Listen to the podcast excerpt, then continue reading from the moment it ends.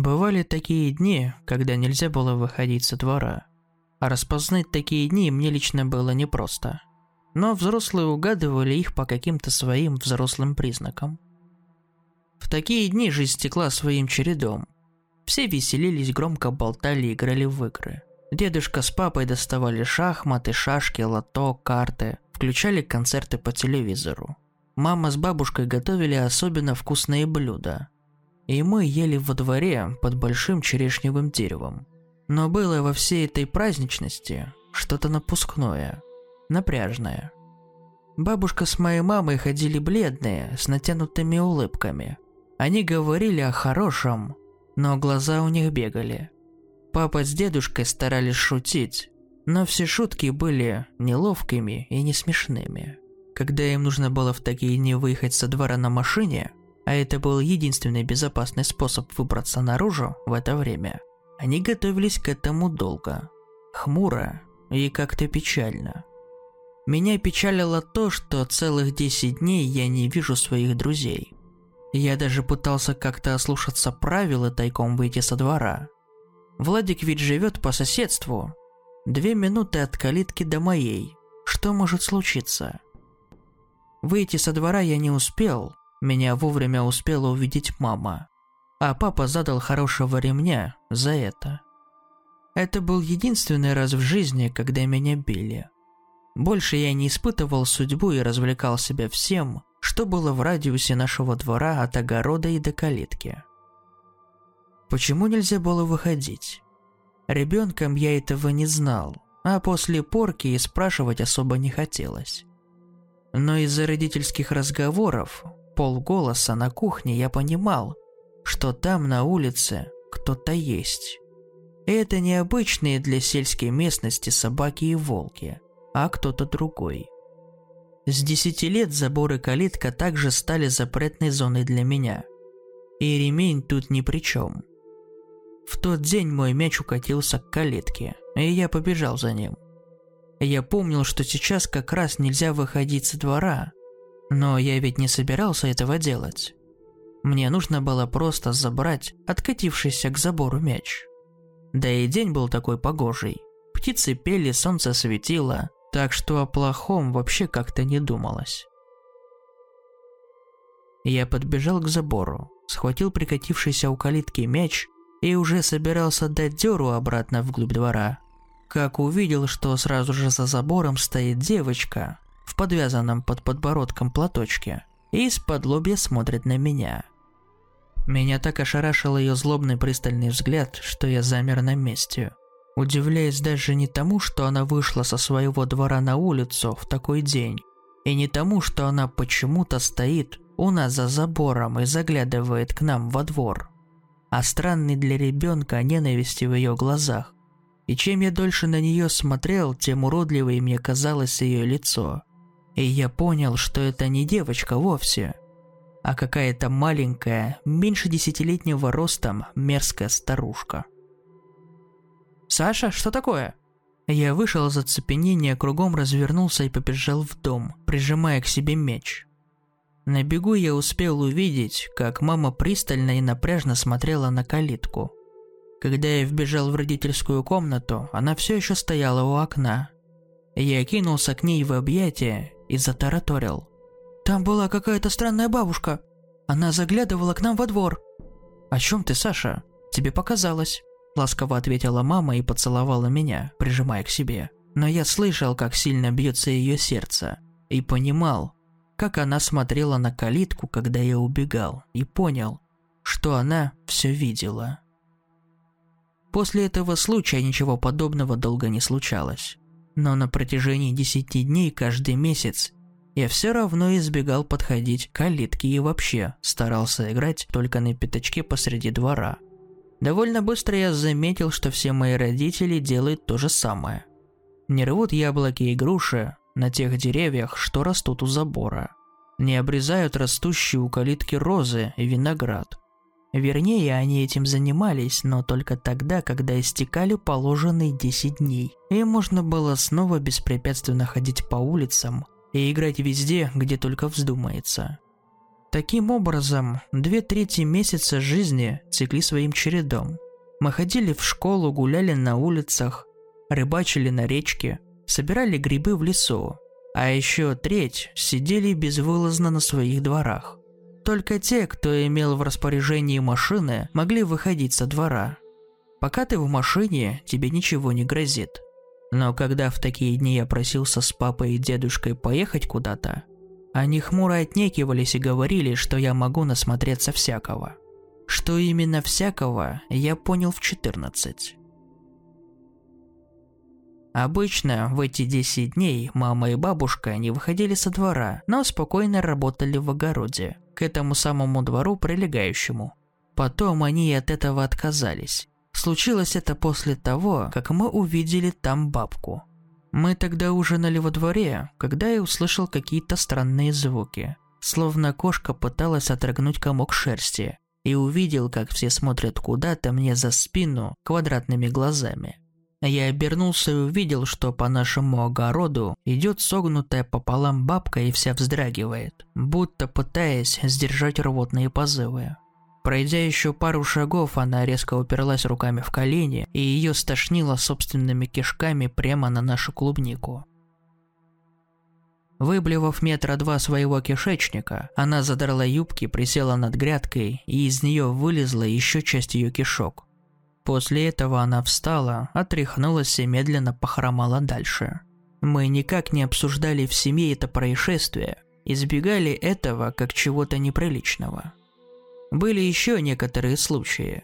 Например, я помню, как мы засиделись во дворе аж до темноты, и тут в калитку начали громко стучать. Обернувшись, я увидел, что за забором стоит несколько людей с бледными лицами, все невысокие. Было слишком темно, чтобы разглядеть подробно, но я видел, что один из них просунул голову между щелями забора и улыбается. «Просто не смотри на них, они сами не могут войти», – объяснила мне мама, и все вернулись к смеху и беседе. Но потом еще несколько раз украдкой смотрел в ту сторону. И все эти люди по-прежнему были там, лезли на забор, крутили ручки, улыбались мне. Еще было дело тем же летом, только уже в июле. Я собирал абрикосы во дворе, когда услышал, что меня кто-то зовет. Обернувшись на зов, я увидел, что за калиткой стоит Антон. Парень на 3 года старше, с соседней улицы. «Саш, выходи гулять!» Мне это показалось странным. Мы общались с ним, но особо не дружили и пересекались только в больших компаниях. «Так, сейчас вроде нельзя на улицу выходить», – осторожно сказал я. «Да тут ничего нет, я все эти дни гуляю, никого не видел. Пошли к Ярославу в компьютер играть». Ярослав был единственным мальчиком в селе, у которого был компьютер. Я неохотно пошел к калитке. С одной стороны, мне не хотелось ослушаться родителей. Кто знает, что могло случиться на улице в эти дни. С другой, мне не хотелось в грязь лицом ударить перед взрослым пацаном. Антон одобряюще улыбнулся, и я увидел, что зубы у него какие-то маленькие и растут неровно. Один поверх другого и как будто в 3 ряда. И глаза вроде антоновские, черные, но косят как-то странно, словно чуть в разные стороны смотрят. Я остановился. Я уже стоял достаточно близко, чтобы увидеть, что это кто-то похожий на Антона. Но совсем не он. «Что?» – все так же улыбаясь спросил Антон. И голос у него какой-то другой, не его совсем. Я развернулся и бросился в дом. Обернувшись, увидел, что он не ушел и наблюдал за мной все с той же странной улыбкой. Еще совсем непонятный случай был. Я знал, что если ты в машине, бояться нечего. Особенно если ты машиной заезжаешь сразу во двор, а потом быстро закрываешь калитку. Но это не уберегло от того, что можно увидеть в окно. В тот день нам нужно было срочно в город. И мы поехали. Я, папа и дедушка. Когда уже вернувшись подъезжали к дому, я увидел, что по нашему двору идет какой-то мальчик. Выходит через открытую почему-то калитку на улицу и идет по направлению к нам, причем спиной вперед. Мы остановились. Мальчик прошел мимо нас. Я обернулся и увидел, что это я сам иду, широко улыбаясь и в одежде которой у меня сроду не было. Папа и дедушка ничего не увидели, или сделали вид, что не увидели. Когда мы вышли из машины, я снова обернулся и увидел, что мальчик все так же спиной вперед отдаляется от нас и улыбается, причем смотрит прямо на меня. Калитка оказалась заперта, и когда я потом спросил у мамы, не видела ли она кого-то у нас во дворе, она удивилась и ответила, что нет. Не только своего двойника я видел. Сидел однажды дома, жара была страшная. Все домочадцы разбежались по комнатам вздремнуть после обеда. Только бабушка на кухне посуду мыла, и я телевизор смотрел. И услышал я какое-то странное цоканье из окна, будто языком человек цокает. Выглянул. Во дворе на лавке дед мой лежит, рукой лицо от солнца закрыл, дремлет. Поворачиваю голову, вот же дед храпит в своей комнате.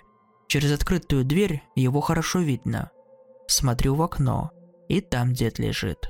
Пошел на кухню, бабушке сказал, она испугалась, заголосила. «Началось опять, началось, а я и забыла!» Все бросила и побежала окна двери в доме закрывать. Вообще, у нас было принято каждый раз по такой причине закрывать всегда ворота во дворе, даже если давно ничего странного не происходило. Почему-то те странные люди, которые иногда бродили по улицам, не могли отворить самую элементарную, без крючка и щеколды, калитку. Но если она была открыта, легко могли войти во двор. Именно к этому они, как правило, и стремились. Еще были попытки выманить меня из дома. Например, один раз Вадик позвонил мне на домашний и позвал меня гулять. Я сказал, что сейчас по улицам лучше не ходить. Тогда он сказал: «Давай я к тебе приду, посмотрим телек у тебя дома. Выходи, я уже подхожу». И действительно, положив трубку и выйдя на порог, я увидел, что Вадик уже стоит за калиткой. В голове мелькнуло: как он так быстро дошел? И я остановился. «Ну что, долго еще?» – крикнул он. «Так заходи, чего встал?» – громко ответил я. «А ты калитку открой мне сначала. Толкни ее и войди, в чем проблема?» «Тебе что, сложно калитку открыть?» – заорал Вадик. «У вас эта задвижка конченая заела. Ты понимаешь это или нет? У меня не получается войти». Я развернулся и молча вошел обратно в дом. На нашей калитке не было никаких задвижек. После этого мне еще несколько раз звонила Ярослав и Вадик, пытались выманить меня на улицу во время нехороших дней. Но все они обламывались через тест с калиткой, хотя обычно с легкостью заходили ко мне во двор. Со временем стали хитрее. Звали по телефону к себе в гости. А когда я отказывался приходить, злились и осыпали меня отборными ругательствами. Я не волновался по этому поводу. Мои настоящие друзья получали такие же звонки якобы от меня, и ложный я также не мог зайти к ним во двор. Странные случаи чаще случались в теплые времена года. А может, просто я так запомнил. Только один случай помню, произошедший зимой. Мы завтракали на кухне, когда услышали чьи-то шаркающие шаги во дворе и громкий хриплый кашель. «Кто-то пришел», — сказала мама и встала из-за стола. Подошла к кухонному окну, оттуда хорошо просматривался двор. Тут же ойкнула, побледнела и быстро задернула шторы.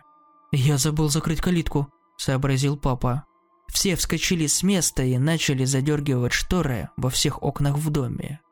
В тот день никто не пошел на работу, а меня не пустили в школу. И мы в течение суток сидели перед телевизором, заглушающим шаги, кашель, стук в окна и двери, которые, к слову, находились гораздо выше человеческого роста, потому что под нашим домом стоял гараж. На следующее утро все прекратилось. Что могло случиться, если дать себя выманить из дома или двора, либо встретить кого-то из этих странных людей на улице? Я точно не знал, но не раз слышал трагедию, которая произошла с девушкой из нашего села. Звали ее то Оля или Юля, жила она когда-то на соседней улице. Она гуляла с ребенком и что-то такое увидела, что убежала в страхе, бросив младенца в коляске. Побежала домой вся в слезах. Муж, родители и соседи тут же собрались и все вместе двинулись на то место, где она оставила малыша, но нашли только пустую коляску. Когда поиски ребенка не увенчались успехом, эта семья бросила свой дом и уехала из села. Что же она такое увидела, что испугалась и сбежала, бросив своего малыша? Родители отказывались говорить. Вообще они мне ничего не рассказывали по этому поводу. Единственное, что я помнил из последующих разговоров, что все эти странные люди приходят из балки, которая находится сразу же за нашей улицей. Если видишь, что из балки валит черный дым или кажется тебе, будто там горят и падают деревья, значит скоро опять начнут ходить. Пора закрываться во дворах. А держать калитку открытой вообще нельзя было никогда, даже если давно ничего странного не происходило. Как-то я был дома, позвонила нам соседка на домашний и спросила: «Саш, у вас что, калитка не закрыта?» «Не знаю», — ответил я. «А что?» «Да мы тут с твоей мамой сидим, чай на кухне пьем. А какая-то женщина на нее похожая у вас по двору ходит». Я выглянул из окна и увидел, что действительно моя мама ходит по двору в какой-то странной, грязной, будто с бомжа снятой кофте. Иногда она останавливалась, наклонялась и начинала что-то рыть в земле руками. И тут же в трубке звучал мамин голос: «Сыночка, ты, главное, двери все закрой и не открывай, если будет стучать. Она сама уйдет». Не могу сказать, что меня очень пугало происходящее. Бывало и такое, что в те дни, когда выходить со двора нельзя было, я специально сидел на подоконнике, ожидая увидеть в окнах что-нибудь этакое. Часто мне удавалось увидеть идущих по улице маму или бабушку с дедушкой. При этом я слышал их голоса с соседней комнаты и знал, что они дома.